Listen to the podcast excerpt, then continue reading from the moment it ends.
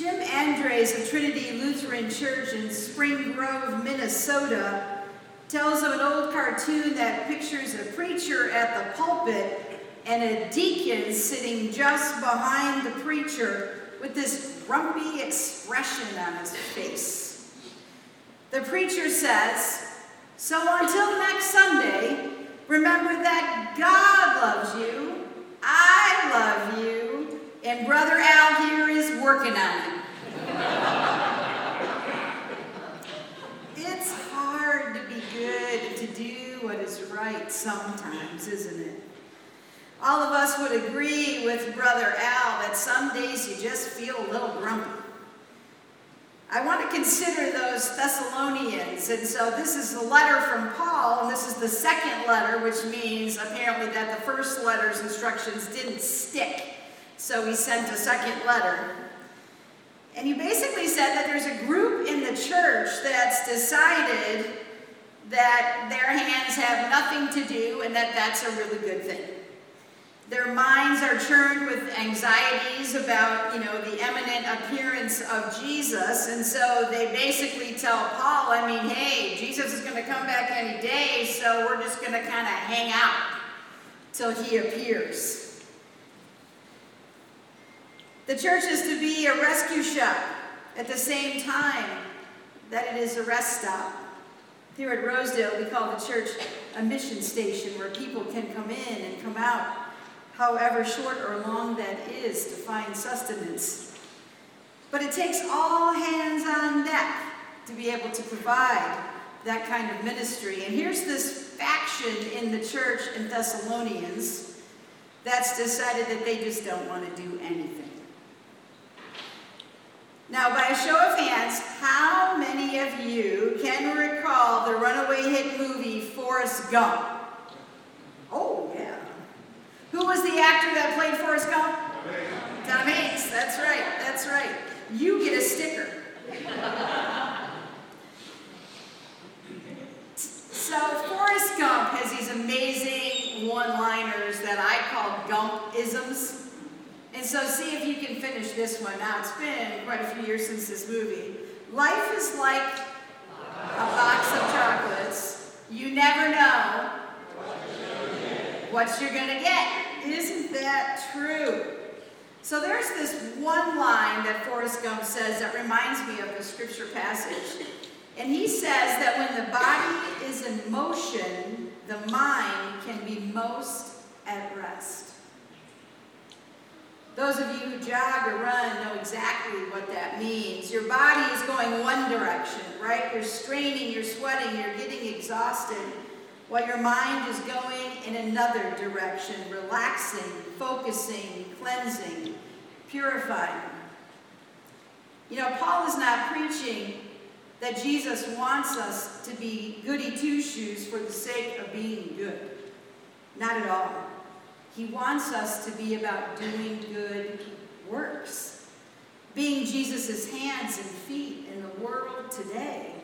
And when we're doing good works, we have to remember that Jesus doesn't want us to do those good works selfishly, not for a motivation to get something back. Jesus simply wants us to do good works because it will help us love Him and others more. So here were those members that had mistaken the call of Jesus. When Jesus said to go, therefore, they said, we're going to stay put. And so Paul is re- really writing to them saying, no, come on, you got to catch the fever. You got to get excited about being the hands and feet of Jesus until he returns. So there was kind of a wrong belief that if they just kind of held out, that Jesus would come sooner rather than later. And while they hung out, they thought it was okay if everybody else picked up their slack. And so Paul, who was not one for mincing words at all, gave them a little come to Jesus that invited them to be about his work in the world. You know, they say that the church is a place of rest. But it's not just a place to come and sit and rest your head. Sometimes it is, and it's very appropriate to come into a sanctuary which really lives out that word. When we're out in the world and times are tough, we need sanctuary. We need for Christ to meet us here. We need to be like Mary and sit at his feet. And then there are other times that we come in and Jesus blesses us and sends us out like he's about to do this morning. You know, in this chaotic world, the church often rescues those who are lost. Not us, but Christ in us. Paul isn't preaching that God wants us to do good for the sake of being good, and that when we are good, God doesn't want to use the good that we have done to influence people. I've been going to a lot of leadership conferences in the last few years, and they say that every person is an influence on all those people around them. And so it's really important that we're living the life of being a Christian when we say we believe, because our actions and our words are influencing all those folks around us. And God says to never tire of doing good. When you do good things with a good attitude, you'll naturally start to love yourself. It'll help you love others more. And the passage proclaims the truth that when we allow anxieties to talk us out of resting in Him, we kind of lose our way. Paul advised the church to keep working and moving and staying active, for only in activity, so harkens Forrest Gump, do we find peace? There's an old proverb that goes like this Fear less, hope more. Eat less, chew more. Whine less, breathe more. Talk less, say more. Hate less, love more. And all good things will be yours. Sometimes we make doing good work complex, or we don't think we're good enough to do good work. And then along comes Mother Teresa, who has such amazing words for us. And today she says, every time you smile at someone, it is an action of love, a gift to that person, a beautiful thing. So perhaps your good work today is when you're walking out there in the world and you pass by a stranger you offer a smile as a gift. Because of Jesus, you are loved, you are worthy, you are good. Believe it for yourself. Practice saying it like a mantra to call it to memory when you need it. Because of Jesus, I am loved, I am worthy, I am good. When you take this truth to heart, you'll find yourself saying it to someone in your life who needs to hear it most.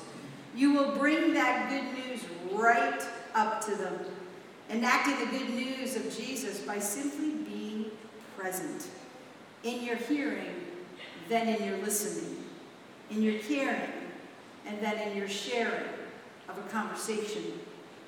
Remember, like that grumpy deacon brother Al, your attitude is contagious. Whether your attitude is negative or positive, those around you will catch it at some point, especially in your house. So make sure you're positive, that you're encouraging, open to growing in your faith, and open to growing as a person. And remember what our grandmas all taught us if you can't say anything nice, then don't. Amen. And then we need to be bold enough to ask ourselves this question What attitude am I setting for those around me? What is my attitude when I'm with my family, or when I'm on the job, or I'm at school, or at work? What's my attitude in my friendships? What is my attitude like when I'm doing well through serving others? You know, it's an amazing thing when we strive to be good and to do good things, and then good becomes the motivator. We want more. We want that feeling of doing good, feeling like we're putting our faith into action. It raises the standards of doing good, invites others to do good too. What happens with our attitude when a problem or an adversity strikes, hits us with a force? that we didn't see coming. We cannot always control what happens to us. And my, oh my, how we fight against that. However, we can't control our response to what happens in us. And it's okay to go through all those seas of emotions anger, and then joy, sadness, grief. Sometimes when adversity hits us, we feel like we're kind of swinging on this pendulum of emotion. All we need to do is to know that whatever emotion comes, Jesus walks with us. When we don't have the words to pray, we're part of a praying community that prays for us. You know, expecting the world to treat you fairly, said Harold Kushner. Actually, let me say it better. So, Harold Kushner was the one who wrote the book about why bad things happen to good people. And this is his famous quote Expecting the world to treat you fairly because we are a good person is like expecting a bull not to charge you because you are a vegetarian.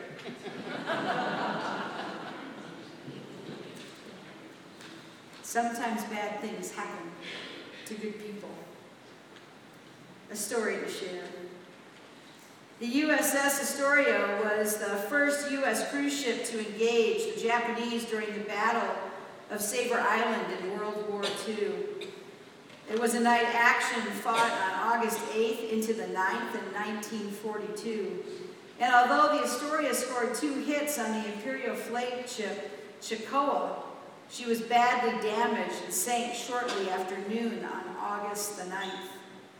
About 2 a.m. that morning, a young Midwesterner, signalman third class, Elgin Staples, was swept overboard by the blast when the Astoria's number one eight-inch gun turret exploded. Wounded in both legs by shrapnel and semi-shock, Staples was kept afloat by a narrow life belt that he managed to activate with a simple trigger mechanism. At around 6 a.m. that same morning, Signalman Third Class Elgin Staples was rescued by a passing destroyer and returned to the Astoria, whose captain was attempting to save the cruiser by beaching her.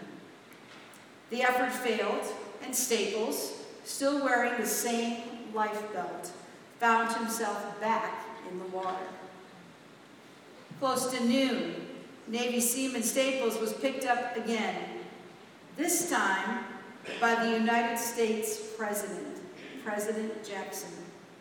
He was one of 500 survivors of the battle who were evacuated to Nome. And safely on board the ship for the first time, Staple closely examined the life belt that had served him so well. It turns out it had been manufactured by Firestone Tire and Rubber Company of Akron, Ohio, and it bore a registration number. Given home leave, Staples told his story and asked his mother, who worked for Firestone, about the purpose of the number on the belt. She replied that the company insisted on personal responsibility for the war effort and that each number was unique and assigned to only one inspector. Staples remembered everything about the life belt and quoted the number. As it turned out, it was his mother's personal code affixed to every item she was responsible for approving. So do you suppose that Mrs. Staples was glad that she had done a good job in her work? God has always honored and provided us work. The Christian does best when we can help others through good works. God is a worker. God also appreciates rest. God created, his, created us in his image and gave us work to do. Work is a very important part of God's will for people, whether that's volunteer When Jesus came to earth, God honored work. His birth was first told by working shepherds living out in the fields, keeping watch over their flock by night. And when Jesus came to earth, he learned to trade. He became a carpenter, worked in Joseph's carpenter shop. Jesus chose working men as his disciples. Peter, Andrew, James, and John were fishermen Matthew was a tax collector. The Bible doesn't tell us what Philip or Bartholomew, Thomas, Thaddeus, James, Thomas, and Judas did for a living, but we must understand that most likely they too were workers. Jesus called them from their labors to become fishers of men. He gave them a new job. The Christian cannot separate his business from his personal life and from his spiritual life. How we carry our Christian principles into our work is really important. And our work performance becomes our Christian ministry. This gives work new meaning, new dignity. Let's be thankful for the health that we have to do the work. Let's be thankful for whatever job God has called us to at this time in this place. Let's do our work in the best of our abilities, like Staples' mother. And let us never grow weary of doing good works. Alleluia. Amen.